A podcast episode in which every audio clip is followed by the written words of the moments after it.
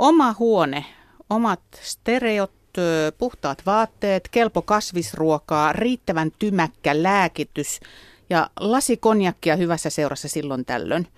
Siinä voisi pääpiirteissään olla mun mielikuva kelpo vanhuudesta. Hanna-Kaisa Hoppania, onko sulla jotenkin tarkemmin mietitty lista omista odotuksista?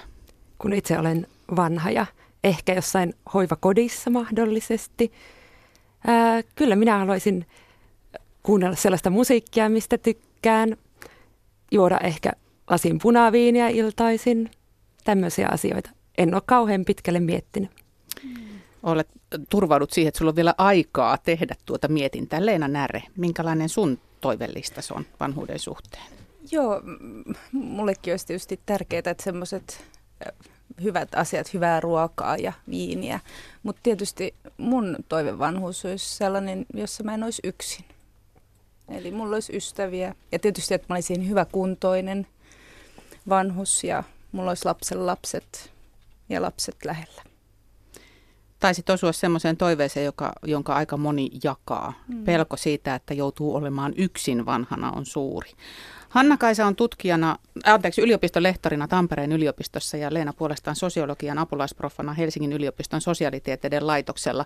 Nyt se on sanottu ja tästä eteenpäin mä kutsun teitä hoivatutkijoiksi, jos sopii. sopii. sopii. Tavoite olisi yrittää puhua tänään selkokielisesti hoivan tarpeesta ja tulevaisuudesta. Te kuulutte kumpikin hoivatutkijoiden muodostamaan Viva-kollektiiviin ja tämä porukka on julkaissut kirjan nimeltä Hoivan arvoiset. Sitä lukiessa mä pysähdyin monta kertaa. Välillä mua kiukutti suunnattomasti, välillä vähän itketti. Mm. Ja ihan ensimmäiseksi mulle tuli semmoinen aha-elämys, että kun me puhumme vanhusten tai esimerkiksi vammaisten hoidosta, niin me käytetään sellaista kieltä, joka vieraannuttaa meidät itse asiasta. On palvelulakia, asiakaslähtöisyyttä, kustannusvastaavuutta, laatumittareita.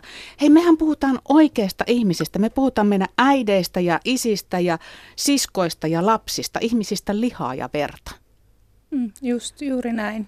Ja se on itse asiassa ollut yksi syy, minkä takia me ollaan haluttu kirjoittaa tämä kirja. Me halutaan ravistella siinä tätä kielenkäyttöä, joka on hirveästi etäännyttää siitä hoivan arjesta ja tekee hoivasta ja vanhusten hoivasta taloudellisia laskelmia ja politiikkasuosituksia, jossa itse asiassa ei edes uskalleta sanoa sanaa vanhus. Puhutaan, mistä puhutaan, Hanna-Kaisa, sä oot tutkinut Iäkkäistä henkilöistä, Iäkkäistä henkilöistä. senioreista Joo. ja tällaisista mukavan niin aktiiviselta ja toimimalta, toivi, toimimalta ja menevältä kuulostavista henkilöistä, jota tietenkin monet vanhat ihmiset onkin. Mutta sitten on myös paljon vaivaisuutta. Tämä on käsite, mitä me käytetään tuossa kirjassa. Eli sellaista hoivan tarvetta, joka on jotain muuta kuin sitä aktiivista itse tekemistä, menemistä ja valitsemista. Mm. Ei sentään käytetä vielä sitä asiakassanaa noissa teksteissä niin kauheasti ilmeisesti kuin senioria tai ikääntynyttä tai semmoista? Vai puhutaanko asiakkaista jo paljon? Kyllähän asiakkaistakin puhutaan, varsinkin silloin kun hoiva järjestyy yksityisesti tai näin, niin kyllähän, kyllähän silloin puhutaan asiakkaista, että sehän usein erottaa asukkaat tämmöisissä vanhamallisissa vanhainkodeissa asuu asukkaita ja palvelutaloissa asiakkaita. Hmm. Tai sitten kotihoidon asiakkaista puhutaan. Tai sitten sillä korvataan potilassanaa, joka taas liitetään terveydenhuoltoon ja sairaalaosastoille ja tämmöiseen. Mm. Silmiinpistävä piirre tosiaan julkisessa keskustelussa on mun mielestä se, että hoivasta puhutaan lähtökohtaisesti ongelmana. Mm. Ja vieläpä kalliina ongelmana. Eli taas se ihmisyys jätetään piiloon. Me puhutaan numeroista hirveän paljon. Joo, Joo näin on. Tämä on yksi, yksi asia, mitä me niin just käsitellään kirjassa ja haluttaisiin päästä yli tämän kummallisen numeroajattelun ja tämän ajatuksen, että hoivaan ei ole varaa. Sehän on tietysti taloudellinen valinta ja, ja voidaan siihen palata, mutta, mutta hoivasta ja vanhustenhoidosta erityisesti puhutaan numeroin ja, ja hyvin sillä lailla etäännyttävästi. Joo, kyllä meidän täytyy palata tuohon, tohon, mm. jos sä oot sitä mieltä, että hoivaan on varaa. Kun, Joo, kyllä eli, me ollaan sitä niin. mieltä. Mutta mm, mehän ollaan jotenkin tehty tässä keskustelussa semmoinen, että, että jokainen vaivainen tietää olevansa vaivaksi. On niin kuin rasite tälle, tälle yhteiskunnalle. Joo. joka on ihan kamala julmaa mun mielestä. Kyllä, tämä liittyy siihen tämän hoivan arvoiset kirjan joka, jo nimeen, mutta myös tähän niin kuin laajempaan eettiseen sanomaan, että me halutaan nimenomaan vastustaa sitä ajatusta, että pitäisi kokea jotain, että se on väärin tarvita palveluita, tarvita apua. Että me ollaan kaikki hoivan arvoisia, se on niin kuin läpileikkaava semmoinen eettinen viesti tässä kirjassa. Kuolema me ollaan onnistuttu jo siivoamaan jotenkin pois arkisesta elämästä. Onko nyt niin käynyt myöskin vaivoille? Kuvitelmaa, että eihän tämä mua koske ennen kuin se mm. sitten oikeasti koskee. Ja niin, totta. Siis mä luulen, että se liittyy ehkä semmoiseen suomalaiseen johonkin, meillä on ehkä kulttuurissa semmoinen ajatus, että jokainen on oman onnensa seppä ja ollaan niin kuin yksin täytyy pärjätä ja, ja ollaan aika sillä semmoinen, ettei muihin toisiin tulisi turvautua. Ja sitten kuitenkin se vaivaisuus ja sen, se, että tarvitsemme hoivaa, niin sehän on yksi keskeinen osa ihmisyyttä. Me kaikki tarvitsemme hoivaa ja kaikki olemme vaivaisia ja viimeistään silloin kun sairastumme, mutta tietenkin lapsina se me pystytään tunnistamaan ehkä, että lapset vaativat hoivaa, mutta sitten kun me ikäännytään ja vanhennetaan, niin silloin me kaikki tullaan tarvitseviksi. Ja, ja se tämmöinen eetos siitä, että pitäisi pärjätä ja selviytyä yksin, niin se on kauhean raadollinen ja se on, se on tota, ähm, yksi ehkä syy, minkä takia me tehdään semmoista vanhuspoliitti tai semmoisia poliittisia päätöksiä myös nykyään. Niin on sinänsä jotenkin tosi ristiriitasta, että, että meillä on se ajatus, että pitäisi pärjätä yksin ja samaan aikaan meidän suurin pelko siinä vanhenemisessa on se, että me kohdataan se yksin. Mm. Miten tämä tällaiseen tilanteeseen on päätynyt? Missä vaiheessa me ollaan niin kuin laskettu jotenkin se viisas ajatus hukkumaan? Vai onko semmoista ollutkaan? Niin viisas ajatus mistä? Siitä, että, että oikeasti ei tarvi olla yksin, eikä pitäisi olla yksin, ei pitäisi pärjätä yksin, vaan saa turvautua muihin, kun sitä tarvitaan. Niin, se on varmaan semmoinen laajempi kulttuurimuutoksiin liittyvä kysymys ja tällaisen niin kuin, just tällaisen yksilöllis, yksilöllisyyttä korostavan aatteen, joka niin kuin joka paikassa vähän puskee esiin, niin sen, niin kuin, sen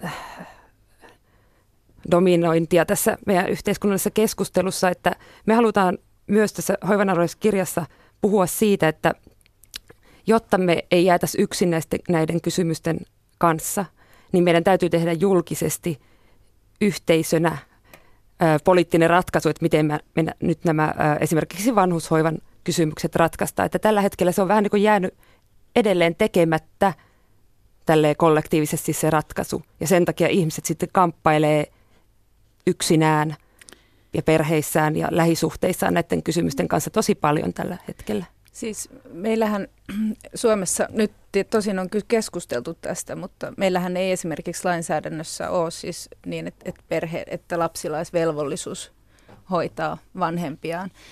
Etelä-Euroopan maissa, muun muassa Italiassa, se on ihan lakiin säädetty. Siellä on paljon, fami- niin kutsutaan familisti perhekeskeinen kulttuuri.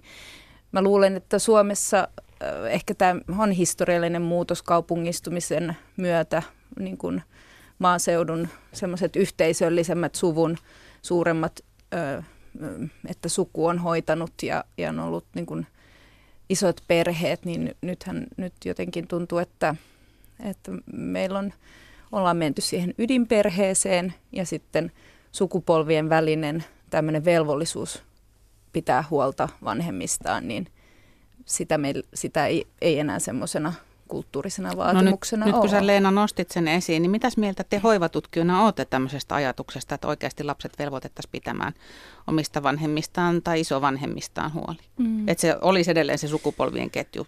Musta se kuulostaa vähän kylmäävälle kyllä suoraan sanottuna se ajatus Onhan myöskin. se pelottava ajatus, vaikka mä kyllä itse asiassa olen äitinen epävirallinen omaishoitaja, että tiedän hyvin mistä puhun ja en soisi sitä kyllä monille ihmisille, että olen itse tämän valinnut, mutta tota, se ei ole helppoa.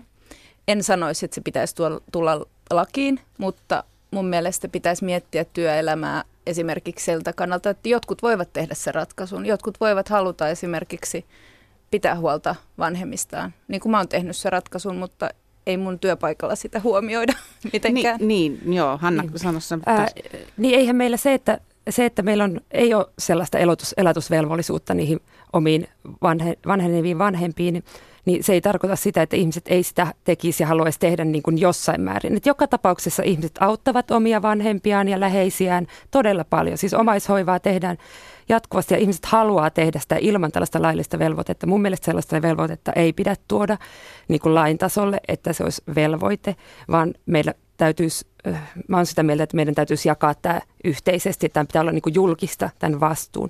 Mutta se ei tarkoita sitä, että meidän pitää tehdä mahdollisimman hankalaksi se ihmisten työelämä esimerkiksi siltä kannalta, että jos he haluavat vähän enemmän auttaa omia vanhenevia vanhempiaan, kun he sairastuvat tai muuta. Yle, Radio Suomi. Studiossa on hoivatutkijat Hanna-Kaisa Hoppania ja Leena Näre. He ovat mukana Viva-kollektiivissa, joka on kirjoittanut kirjan nimeltään Hoivan arvoinen. Tuossa jäätiin puhumaan siitä, siitä, siitä että jos niin kun lapset velvoitettaisiin pitämään vanhemmista tai isovanhemmista huolta ja mm. muuta, ja sitten Leena sä sanoit, että kun sä oot äitis omaishoitaja, niin sitä ei töissä millään tavalla huomioida. Mä oikeasti fontsin tätä ja ajattelin, että jos meillä on kerran kerran tota vanhempainvapaat, niin miksei meillä voisi olla vastaavaa mm. systeemiä myöskin sitten tiettyjä ruuhkavuosia eläville ihmisille, joilla on ehkä vielä sitä jälkikasvua kotonakin, mutta sitten on ne vanhat vanhemmat, joista pitäisi pitää huolta. Eikö voisi olla tällaiset vanhusvapaat myöskin? Niin, joo, tai siis, että en mä tiedä, kuinka tarviiko sitä ihan niin kuin, täyttä vapaata pitää, mutta kyllä mä itse, kun mulla on tytär ja iäkäs äiti, niin kyllä koen sen aika kuormittavana ihan arjessa, että olisi hienoa, jos olisi mahdollisuutta saada vaikka olla 80 prosenttisesti välillä töissä tai että että olisi äh, sillä lailla semmoista, en mä ihan kokonaan vapaana, vapaalla haluaisi olla, sen takia en, en esimerkiksi ole omaishoitaja virallisesti, että, että saan sitten myös yhteiskunnan tukea sille, että mun mielestä semmoiset joustavat järjestelyt, että, että työelämässä huomioitaisiin se niin kuin oma tilanne, niin se olisi hienoa. Mm. Ja tämähän liittyy myös äh, siihen, että että minkälainen, tai tässä on kyse siitä, että, että minkälainen just poliittinen ratkaisu me halutaan tehdä tästä vanhusten hoitamisesta, että halutaanko me niin, että tämä julkinen taho kantaa edelleen sen isoimman vastuun tai se viimekätisen vastuun niin sanotusti. Mutta nyt jos ajatellaan, että sitä ei ole, sitä ei ole niin tarpeeksi vahvasti tehty ja linjattu lainsäädännössä, että niitä palveluita saata siellä julkiselta puolelta. Ja sitten on tämä tilanne, että, että ihmiset joutuu sitten entistä enemmän perheessä kantamaan sitä vastuuta.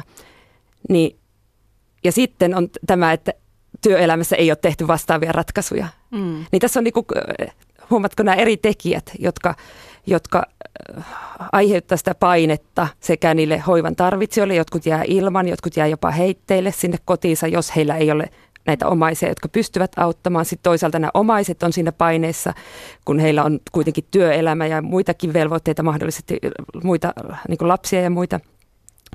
Niin meidän pitäisi niin johonkin suuntaan tehdä se päätös, että aletaanko me nyt tukemaan sitten tätä enemmän tätä omaishoitoa ja mm. omaishoivaa vai parannetaanko me näitä julkisia palveluita sillä tavalla, että ne on niin kuin helposti saatavilla ja matalalla kynnyksellä ja mm. tasa-arvoisesti. Mm.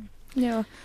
Niin ja halusin vaan lisätä tuohon, että kun puhutaan siitä tästä ikuis- ikuisuuskysymyksestä, että kuinka paljon nämä vanhushoiva maksaa ja yhteiskunnalle on kallista ja näin, niin siinä kyllä ei oteta huomioon juuri tätä puolta siitä, että kyllähän se maksaa myös sitten näille perheenjäsenille, jotka paikkaavat esimerkiksi huonoja toimivia, muuten huonosti toimivia palveluita, että sitten mm. he tekevät vaikka sitä ylimääräistä työvuoroa ja sairastuvat ja onhan sekin tulee tavallaan sitten kalliiksi. Että. Puhutaan kohta lisää tuosta e, erityisesti tuosta rahapuolesta, eli mm. hoivabisneksestä, mutta tota, mm, silloin kun mä olin pieni, niin mun isoäiti puhuu vaivaistalosta, joka lapsen mielikuvissa oli pelottava. Se muistutti lähinnä semmoista mummojen ja pappojen kaatopaikkaa.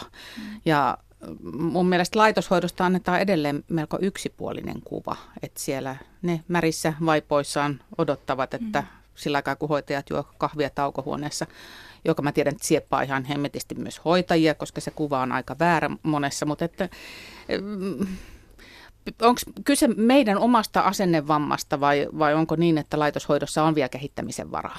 Hmm. No siis laitoshoitoahan on viime aikoina purettu just ehkä tästäkin syystä niin massiivisesti, että, että Suomessa on enää hyvin vähäisen tätä vanhakantaista laitoshoitoa ja me nähdään tässä kirjassa ja käsitellään muun muassa sitä kysymystä, että, että ei, ole, ei ole mitään syytä, etteikö vanhainkodeissa ja laitoksissa voisi olla hyvää hoitoa. Ja, ja se laitosmaisuuttahan on, yritet, on paljon purettu. Ja päinvastoin tuntuu, että tällä hetkellä suurimmat ongelmat, mitä julkisuudessakin on paljon käsitelty, on, liittyy kotihoitoon ja siihen, että vanhukset eivät pääse sinne kokopäiväiseen 24H-hoitoon, jota he tarvitsivat, vaan heidät jätetään ikään kuin heitteelle sinne koteihin ja sinne ei sitten saada tarpeeksi apuja. Joo, tähän voisi vielä lisätä, että kun puhutaan laitoshoidosta, niin silloinhan äh, siis tarkoitetaan tällaista paikkaa, jossa sitä apua on saatavilla 24-7, jossa on se hoitaja ympäri vuorokauden. Ja nyt kun puhutaan sitten sitä laitoshoidon purkamisesta, ja koska on nämä negatiiviset mielikuvat ja muut, niin halutaan purkaa tätä laitoshoitoa. No mitä sinne tulee sitten tilalle? Vahvistetaan kotihoitoa, tämä on yksi idea, että ihmiset olisi kotona niin pitkään kuin mahdollista. Mutta toinen on sitten se, että näitä laitoshoitopaikkoja, laitoksia muutetaan tällaiseksi tehostetuksi palveluasumiseksi. Ja siinä on idea, että se olisi kodinomaisempaa. Se olisi ikään kuin ihmisen koti, jonne ne palvelut tuodaan. Mutta käytännössä se voi olla hyvin samankaltaista kuin se vanha laitoshoito. Tärkein ero onkin sitten se, että ne maksut määräytyy eri tavalla.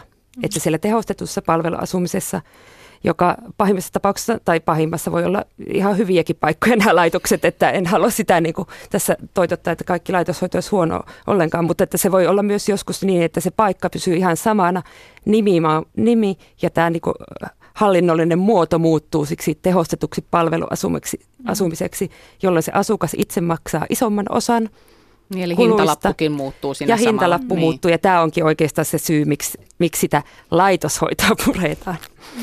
Joo, siis meillähän on asetettu ideaaliksi tämä vanhuksen pysyminen mahdollisimman pitkään kotona ja joo, onhan se toisaalta erinomaista, mutta Mua kiinnostaa, että kuka sen lopulta sitten arvioi, että missä vaiheessa ei ole enää kotona asumiskunnossa, koska ihan omin korvin kuultuna tuttavien todistaessa ja myöskin kotipalveluihmisten kanssa keskusteltaessa niin epäilyttää, että meillä on aika paljon ihmisiä, jotka on ihan heitteillä. Joo. Siihen on sellainen moniolainen tiimi, onko se SAS-tiimi, sijoita arvioi. arvioi. Ja mikä se kolmas S nyt olikaan. Niin. Mutta joka tapauksessa, joka siis ko- koostuu sosiaalityöntekijöistä ja lääkäreistä ja ähm, alan ammattilaisista, jotka arvioi sitä, mutta ongelma on se, että paljon niin kuin mittarit esimerkiksi on sellaisia, joissa korostetaan fyysistä toimintakykyä, mutta kun se suuri ongelmahan meillä on niin kuin mm, mentaalinen tai siis dementia ja dementian mm. yleistyminen ja näin ja muisti, muistisairaudet ja silloin voi olla hyvin, hyvin fyysisesti hy, erittäin hyväkuntoinen vanhus, mutta muisti ei pelaa ja se on silloin aika suuri riski, että hän jää asumaan kotiin. Ja tämä on yksi esimerkiksi ongelma, jota, tota, joka liittyy tähän arviointiin. Niin ja sitten näitä välillä tulee näitä ö, mediaa ja julkisuuteenkin näitä keskusteluja, että omaiset ja ehkä tämä henkilö itsekin, joka sitä palvelua tarvii, niin on sitä mieltä, että ei niin. enää pärjää kotona, mutta sitten tämä kunnan puolelta ollaankin sitä mieltä, että kyllä pärjätään kyllä, vielä, vielä kotona. menee, kyllä pari vuotta vielä tässä ketterästi menee. Tästä on jo vuosia, kun mun yksi tuttava kertoi helsinkiläisessä yksityisessä hoivakodissa asuvasta sukulaisestaan, joka pulitti asumisestaan 4700 euroa kuukaudessa. Ja siis mä oikeasti lensin pepulle. Niin se oli mm. ensimmäinen kerta, kun mä pysähdyin ajattelemaan, että miten ihmeessä mulla ikinä on koskaan mitään mahdollisuutta saada mitään paikkaa mistään, koska tulot ei, ei ole tänä päivänä tuota luokkaa saati sitten, että eläkeläisenä mm. olisi varaa maksaa tuommoisia.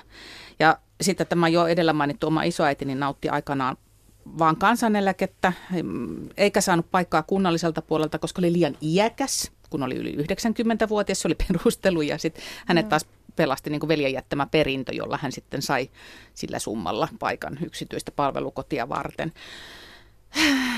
Tuo on mielenkiintoista. Teillä oli kirjassa arvio, että tyypillinen hoivakodin vuorokausihinta on noin 3,5 tonnia kuukaudessa. ei normaalia palkkatyötä tehneellä ihmisellä eläkesummat ole semmoisia. Kuka sen erotuksen maksaa? Niin, no nythän on e, erilaisia tapoja tota, järjestää näitä käänteisiä la, lainajärjestelyjä, että esimerkiksi omaa asuntoa vastaan, että tavallaan silloinhan se syö perinnön lapsilta, mutta, mutta, niin, mutta toisaalta pelastaa, pelastaa sen avun sillä Aivan, avunta, että onhan niin kuin erilaisia No tuota entäs se ei ole sitä omaa asuntoa? No, niin, no sitten. Niin, no toistaiseksi hyväksi. meillä on kuitenkin vielä julkista kysymys. tuotantoa ja julkisia näitä ö, tehostetun palveluasumisen yksiköitä tai niitä laitoksia. Ja nyt vielä toistaiseksi on myös niitä vanhan, ikään kuin vanhan mallin laitoksia olemassa ja niissähän se ö, palvelumaksu on sitten, se on laissa määritelty, että ö, sulle täytyy jäädä sun tuloista tietty käyttöraha ja sitten siitä otetaan sen verran, kun sulla on, sulle jää käyttöraha ja sitten sä saat sen paikan. Tämä oli se, niin se vanha laitosmalli. Eli vaikka se todellinen hinta on siellä varmasti siellä kolmessa ja puolessa tonnissa ja enemmän, niin se ei ikään kuin kuulu sulle, kun se on julkinen palvelu. Mutta sitten kun sitä palvelua aletaan ostamaan yksityiseltä puolelta, niin nythän meillä on erilaisia järjestelyitä kunnissa, että on näitä, että kunta ostaa sen ulkoistetun palvelun suoraan siltä joltain yksityiseltä tuottajalta. Ja siellä on sitten erilainen, erilaisia diilejä, ja tämähän on tosi kirjavaa tämä käytäntö kunnissa, että, että jos mä sanon nyt jotain, niin jossain toisessa kunnassa voi olla toisella lailla, sen takia en puhu mistään summista nyt. Mm. Mutta, ää, eli se tarkoittaa sitä, että se osuus, mikä sulle jää itselle maksettavaksi ja minkä se kunta maksaa, niin vaihtelee kunnittain. Mutta että kunnilla on näitä sopimuksia myös yksityisten tuottajien kanssa, jotka tarjoaa palvelua, mutta että se kuntalainen ei joudu maksamaan siitä muuta kuin tietyn osan. Sitten on vielä tämä kolmantena tämä palveluseteli. Mm. Se taas on sitä, että sä meet palvelusetelin kanssa, joka on myös tietyn kokonen. Ja, ja siinä voi olla erilaisia progression tasoja. Kyllä, tämä on juuri näin monimutkaista ja näitä on juuri niin kirjavia käytäntöjä, että tässä ei pysy tutkijakaan niin kuin perillä, kun niitä alkaa katsomaan, että miten Tampereella, entäs Helsingissä, entäs Oulussa. Joo. Että, ja, ja millä omaiset pysyy kärryillä, että mitä ja miten niin. ja miten tämän paketin Kyllä. järjestää ja niin edelleen. Saanko Mutta mä... harva maksaa itse sitä koko hintaa nykypäivänä. Niin, joo, se on, se on kyllä totta, mutta tähän vielä, että kun tästä sote-uudistuksesta puhutaan ja valinnanvapauden lisäämisestä, niin siinähän se juuri ongelma on, että kun ei nämä vanhat ihmiset pysty, että oletetaan, että ihmiset pystyisivät itse niin kuin tekemään täysin järkeviä päätöksiä ja, ja punnitsemaan eri vaihtoehtoja, mutta kun ei me tutkijatkaan oikeasti olla perillä näistä vaihtoehdoista, niin saatika sitten henkilö, jolla on niin kuin niin. lievä muistisairaus tai heidän omaisensa. Että, että voisiko tätä yksinkertaistaa jotenkin hyvät päättäjät? Me emme ymmärrä tätä kakkua. Paljon on herätetty epäilyjä siitä, että, että kun yhä enemmän yksityisiä hoivapalveluiden tarjoajia tulee, että tämä on niin kuin siis ilmeisen houkuttelevaa bisnestä ja okei, tostuushan on se, että yhä enemmän meidän vanhempia ihmisiä on yhä enemmän on niitä tulevia potentiaalisia asiakkaita. Siis onko tämä oikeasti hyvää bisnestä? Onko hoivapalveluiden tuottaminen vielä Suomessa bisnestä? No se on, mä oon kysynyt tätä just äh, yksityisiltä hoivayrityksiltä, että miten se on mahdollista, että teette niin kuin voittoa tästä. Että se on tietysti, koska meillä on tämmöinen, että se ei ole täysin kaupallista, vaan että siellä on se julkinen sektori, joka ostaa niitä palveluita, että tavallaan sulla on kuvataanko me sitä lehm, lypsävänä lehmänä? Taidetaan käyttää tätäkin. Tätäkin termiä, että, termiä. että sillä julkisella sektorilla ei ole muuta vaihtoehtoa, kun jonkun täytyy ne palvelut tuottaa, että sillä yksityisellä palveluntuottajallahan se on aika niin kuin siinä mielessä hyvä bisnestä ja sitten sitä voittoa voi saada erilaisilla tehostamistavoilla, voi hinnoitella asioita, kuten suihkuttamisia erikseen mm. ja sitten voidaan työ, työaikaa suunnitella niin, että on aina niin kuin mennään sillä minimimitoituksella ja että, työ, että henkilöitä on töissä vain se minimimäärä ja maksetaan heille sitä minimi-minimipalkkaa ja näin, että, että kyllä, tai ö, meillä ei minimipalkkaa, mutta kuitenkin sitä alinta mahdollista palkkaa, niin, niin että et on eri tapoja. Yle, Radio Suomi. Studiossa on hoivatutkijat Hanna-Kaisa Hoppania ja Leena Näre ja Te ehkä huomaatte mun asennosta, kun mä lyhistyn tässä koko ajan. Tämä on niin mahdoton vyyhti jotenkin mm. saada tästä eh, kerättyä jollain tavalla semmoista, semmoista kokonaiskuvaa, missä mennään ja mitä tarttisi tehdä. Ja tulee vain sellainen että paljon tarttisi tehdä. Mutta mä haluan kysyä teiltä hoivatutkijoina, kun te olette paljon jututtanut eri alojen ihmisiä muutenkin, että oletteko te pannut merkille sen, että näistä asioista on jotenkin hankala puhua siksikin, että ne osuu liian lähelle? Siis että jos ne eivät vielä ole omakohtaisia, niin tekisi mieli olla ajattelematta niitä, koska tietää, että ne jossain vaiheessa on henkilökohtaisia. Mm. No, varmaan jotenkin van, vanhenemisesta ja tästä vaivaisuudesta on tullut jo, jonkinasteinen yhteiskunnallinen tabu niin kuin kuolemasta, että sitä on, sitä on ehkä hankala niin kuin kohdata ja sitten on yhteiskunnallisena ongelmana niin, niin iso kysymys ja siihen vaikuttaa niin monet eri asiat, että mä ymmärrän kyllä, että monet eivät halua edes tarttua tähän teemaan. Että niin ja ehkä myös just nämä vähän lööpit ja kauhuotsikot, jotka liittyy tähän mm. vanhustenhoivan puutteisiin, niin nekin saattaa tuottaa sitä ajatusta, että ei halua edes ajatella, että tämä on joskus ehkä munkin osana. Täytyy kyllä korostaa myös, että meillä on hyvin paljon oikein hyvää hoivaa tässä maassa edelleen ja vanhusten kohdalla myös, että kaikki ei ole sitä lööpin painajaista. Niin, että kun mulla tuli jo semmoinen olo, että rahalla saa ja hevosella pääsee meininki, että tämä on niinku ihan, ihan mahdotonta tänä päivänä, että oli lohduttava kuulla, että, että on paljon myöskin hyvää. Joo, on. Ja nyt viime päivinä hän on uutisissa vaikka Haminan Haminan van, vanhainkodissa, jossa hyvin pienillä muutoksilla on tunnuttu, niin kuin jotenkin tuntuu, että siellä on hyvin järkeviä, järkeviä uudistuksia tehty ja on pystytty parantamaan sen arjen laatua Joo, mä menisin pari päivää sitten vielä väittää, että ei näistä sankartarinoita kerrota, mutta heti läpsähti sen no jälkeen no niin, uutisin, että kyllä, että haminalainen muuraskoti, niin siellä siis hoitajat kyllästyivät tähän jatkuvaan valitukseen ja alkoivat omistaa aikaansa yhä enemmän mm. vanhuksille tekevät ja puuhaavat vanhusten kanssa, ovat järkeistäneet omia työnkuviaan sopivaksi. Ja sitten puolestaan haminalainen Savinemen hoivakotihan lopetti tässä jokunen aika sitten turhan lääkityksen, joka jälkeen sanottiin, että on tapahtunut ihmeitä. Että kyllä kyllä alalla paljon tapahtuu Joo. ja paljon on myöskin yritystä. Mutta nyt mä haluan Leena palata tuohon sun lauseeseen, mitä sä tuossa ihan keskustelun alkupuolella sanoit, kun sä sanoit, että meillä väitetään, että hoivaan ei ole varaa. Mm. Ja siis ymmärsin, että olet päinvastaista mieltä, että meillä on hoivaan varaa. No se on eettinen valinta ja se on poliittinen valinta. Et meillä ei tietenkään, siis se riippuu jälleen tämmöisistä isoista kysymyksistä, että kokonaisverotuksesta, uskalletaanko nostaa vaikka ansioverotusta hieman, uskalletaanko puuttua vaikka veroparatiiseihin ja verojärjestelyihin, jo, jolla Suomi, Suomen valtio menettää ö, miljoonia vuodessa. Ja nämä on, nämä on tällaisia valintakysymyksiä, se on mun mielestä ongelmallinen kysymys tai lähtökohta ei pitäisi olla se, että kysytään, että onko meillä varaa yhte- hyvinvointivaltioon tai onko meillä varaa vanhusten hoitoon, vaan lähdetään siitä, että me tehdään se eettinen valinta. Me ollaan oikeusvaltio, me ollaan hyvinvointivaltio ja sitten me järjestetään yhteiskunta, verotus, muut puitteet sen perusteella, että meillä on varaa.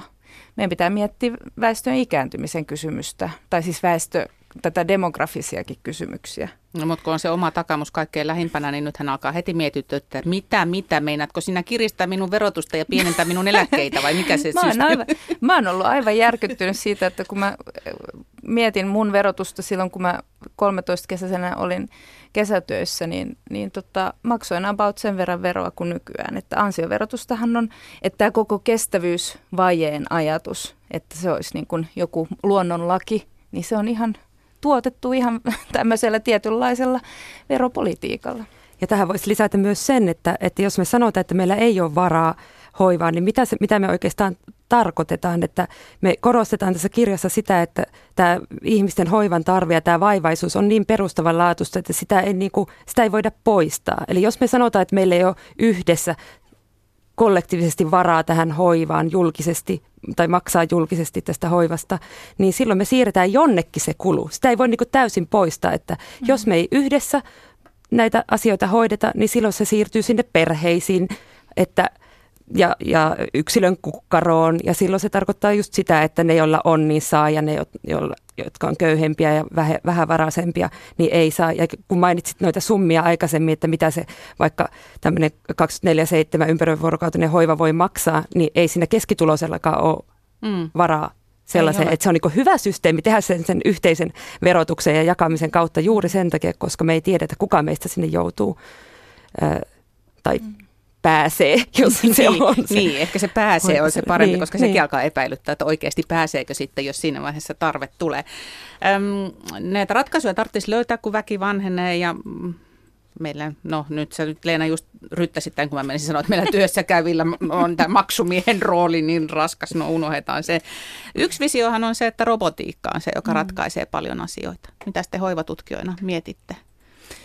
Niin, meillä on tämmöinen dystopia kirjoitettu, jossa robotit ovat aika suuressa roolissa, että, ja huomaa, että se ei ole utopia, vaan dystopia, että me kyllä lähtökohtaisesti ajatellaan, että, että ihmisen tulisi tarjota sitä hoivaa toiselle ihmiselle.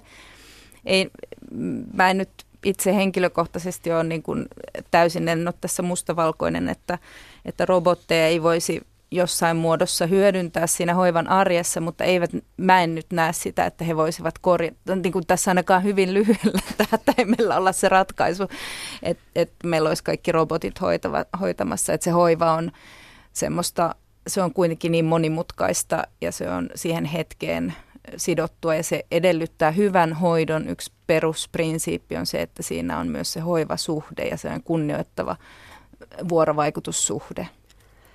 Joo, ja se ei siis tarkoita sitä, että, että, että teknologiaa ei voisi ja pitäisi käyttää. Että totta kai on hyvä, että kehitetään erilaisia apuvälineitä ja niin kuin tätä teknologiaa, mitä meillä on, mutta mitä itse olen kollegan kanssa, joka näitä hoivarobotteja enemmänkin tutkii, niin keskustelut, niin ne on kyllä aika vielä alkeellisella tasolla, että ei ne nyt ihan tässä lähivuosina tule korvaamaan sitä ihmisten tekemää hoivaa. Siis ihan myös tekniseltä kannaltaan eivät pysty siihen. Mm. No sitten, jos otetaan se ihmisapu mukaan, niin sittenhän on laskeskeltu myös sitä, että, että tai se on toinen visio se, että ainut vastaus ratkaista tämä ongelma on maahanmuuttajat. Mm. Nythän meillä on jo kokemuksia siitä, meillä on tullut Filippiineiltä ja meillä on tullut Espanjasta hoitajia. Mm. Suuri osa espanjalaisista hoitajista on kyllä lähtenyt takaisin, mutta Filippiineiltä on kyllä rekrytoitu vuosien varrella hoitajia. Joo, ja siis siihen, se on niin kuin monimutkainen kanssa kysymys, että, että Mä itse olen sitä mieltä, että, että Suomi kyllä niin kuin tarvitsisi ihan siis väestön, väestöllisistä syistä niin kuin maahanmuuttoa enemmän. Mä en haluaisi lähteä niin, niin kuin instrumenta- tai semmoisesta väline, välineellisestä lähestymistavasta, että tarvitsemme tänne hoitajia, että kaikki maahanmuuttajat pitäisi saada just rekrytoitua, rekrytoitua hoitoalalle, mutta näin tai se... niin kuin tällä hetkellä esimerkiksi työttömiä koulutetaan hyvin paljon hoitoalalle, Joo. joka minusta on sekin vähän arveluttavaa, koska niin, jos eikö se ihmisen, niin, eiköhän se ihmisen taipumus myöskin sit ole ihan tervetullut siihen, että jaksaa pitää kädestä kiinni tarvittaessa. Joo, ehdottomasti kyllähän täytyy lähteä siitä, että ihmisellä on itse toive ja halu, se on hyvin raskasta, raskas ammatti ihan fyysisesti, mutta myös emotionaalisesti hyvin raskasta, että jos ei ollenkaan ole toiveita siihen. Mutta, mutta kyllä mä näkisin, että, että on, on hyvä niin kuin, jotenkin niin kuin moninaisia ratkaisuja yrittää miettiä tähän työvoiman kysymykseen. Ja yksi tietysti mahdollisuus on maahanmuutto. Joo, ja sitten voisi myös korostaa sitä, että meillä on tosi koulutettu hoi, hoi, hoitotyövoima tällä hetkellä, että meillä on paljon hyvin koulutettua koulutettuja hoitajia myös vanhustenhuollossa Suomessa, että pidetään myös niistä kiinni, jotka siellä nyt on. Että tämäkin on, että tota, koulutetut hoitajat lähtee pois alalta sen takia, että työolosuhteet on huonot, niin se on ihan oikea ongelma, että näistä on ollut arvioita, että ne ei ole ihan mitättömiä ne lukumäärät, mitä sieltä hoitajat poistuu, mutta tota, muille aloille. Ja yksi, mikä me tuodaan tuossa kirjassakin esiin niin kuin ratkaisuna tähän liittyy just siihen, että niihin hoitajien, siihen hoitajien ammattitaitoon pitäisi luottaa tietyllä tavalla, että, että he saisivat tehdä sen ammattietiikkansa ja ammattitaitonsa mukaisesti. Tämä on se yksi mm. kysymys juuri, joka mulla on pyörinyt mielessä, että kuunnellaanko me tarpeeksi Joo. hoitajia, no, hoitajien mielipiteitä ja kokemusta? No mulla on semmoinen olo, että juuri tätä, tätä puolta täytyisi. Tämä Hamina on just hyvä esimerkki, että sehän muutos lähti hoitajista ja heillähän on se asiantuntemus. Ja musta tuntuu, että tätä toiminnanohjausta, siis sillä tarkoitetaan, että kuinka sitä yritetään rationalisoida, tehostaa, vaikka sitä kotihoitoa, niin siinä ei kyllä, ku- ja, ja kontrolloida myös niitä hoitajia, niin siinä ei luoteta työntekijöihin ja pitäisi heidän osaamistaan ehdottomasti täytyy. Ja täytyy paremmin. myös luottaa ja uskoa, että jos hoitajat sanoo, että nyt yksinkertaisesti tarvitaan enemmän väkeä jollekin kohtaa, että, mm. että jos se 15 minuuttia siellä kotihoidossa on liian lyhyt, mm. niin ehkä meidän pitäisi alkaa miettimään sitä kotihoitoa uusiksi ja ja päästään ne hoi, ammattitaitoiset hoitotyöntekijät tekemään sitä työtä sinne rauhassa. Sisareni muisteli juuri opiskeluaikoinaan, oli tehnyt myöskin kotipalvelun töitä ja sanoi, että silloin mentiin asiakkaan luokse ja, ja tota, siivottiin ja käytiin ehkä kylvyssä, saatettiin käydä kaupassa, tehtiin yhdessä ruokaa. Asiakkaita oli siis yksi tai kaksi päivässä. Joo. Ja nyt se on se vartti ja siihen kuuluu se raportointi mukaan. Joo, ja asiakkaita on 10-20 helposti. Että, mm. et ei, eihän siinä, siinä, siinä siis just ammattietiikka ja se on yksi näistä ongelmista, että jonka takia ihmiset hakeutuu sitten. Tämä on hirveän iso ongelma, että työntekijät väsyy työhön. Ja mm, koska haluaisi tehdä sen paremmin, paremmin kuin eikä mitä voi. Niin. Joo, niin, niin. Ja tämä kuuluu siihen hoivan luonteeseenkin, että saataisiin mennä sinne vaikka sinne kotiin ja katsoa, että mitä nyt tarvitaan, mikä on mm. tilanne, mitä tänään pitäisi tehdä. Te olette ehkä jo muutamaa kertaa vastannut, mutta tivaan siltikin vielä sitä, kun musta tuntuu, että kun nyt on siis yhä kirjavampi sakki, joka sitä hoivaa tuottaa, on kunnallista, on yksityistä, on suuryrityksiä, on pieniä perhehoitoyksiköitä, on omaishoitoa, niin kenen vastuulla sitten loppujen lopuksi on se, millaista hoivaa vanhus tai hoivan tarvitsija saa? Nyt tällä hetkellä. Niin. Et, no me, meidän mielestä sen pitäisi olla julkisella niin kuin yhteiskunnalla. Niin kuin, pitäisi, pitäisi olla. Periaatteessa se on lai, laissakin, mutta se on aika yleisellä tasolla, että meillä nämä niin erityislainsäädäntö, niin vanhuspalvelulaki, niin se on hyvin niin kuin abstraktia se sellaista, että, että ö, vaikea sanoa, että mitä se on se hyvä hoiva sen mukaan. Ja erityisesti mua kiinnostaa tietää, että, että kuka sen määrittelee, siis kenen vastuulla se on silloin, jos ei ole ketään, joka niin kuin puhuu puolesta. Eli on yksinäinen vanhus, jolle ei ole omaisia. Ei, ei ole sitä äänitorvea, joka sanoo, että hei nyt tämä meidän muori tai vaari tarvitsee tässä oikeasti apua, että se ei pärjää yksin. Mm. Niin, tämä on yksi näistä isoimmista kysymyksistä tällä hetkellä, että ne vanhukset, joilla ei ole sitä omaista, joka huolehtii tai omaisia ja verkostoja, niin he ovat tosi kyllä pahassa paikassa tai voivat olla, jos siellä kunnassa on kireillä narut.